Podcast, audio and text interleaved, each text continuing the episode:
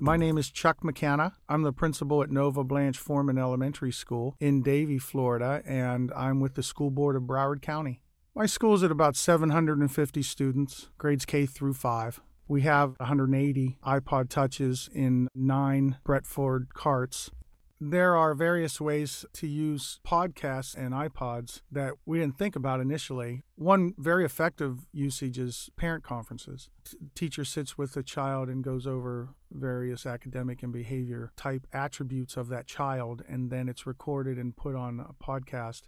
The iPod is sent home then with the parent conference form, and the parent can read over the form watch the podcast, sign the document, or ask any questions, or have a face to face conference if that's what they need. We found that the parents really like it because it's tough for them. They have to come in, they have to take off work, some of them. They can find out how well their child's doing, find out what they need to do at home to help their child.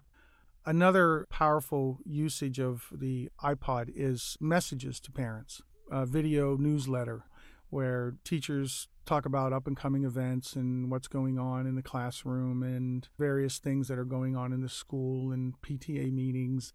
I think what we've done is we've gone from good to great at our school. And I think that the podcasting and the support from Apple and the motivation from our students has all come together to do that.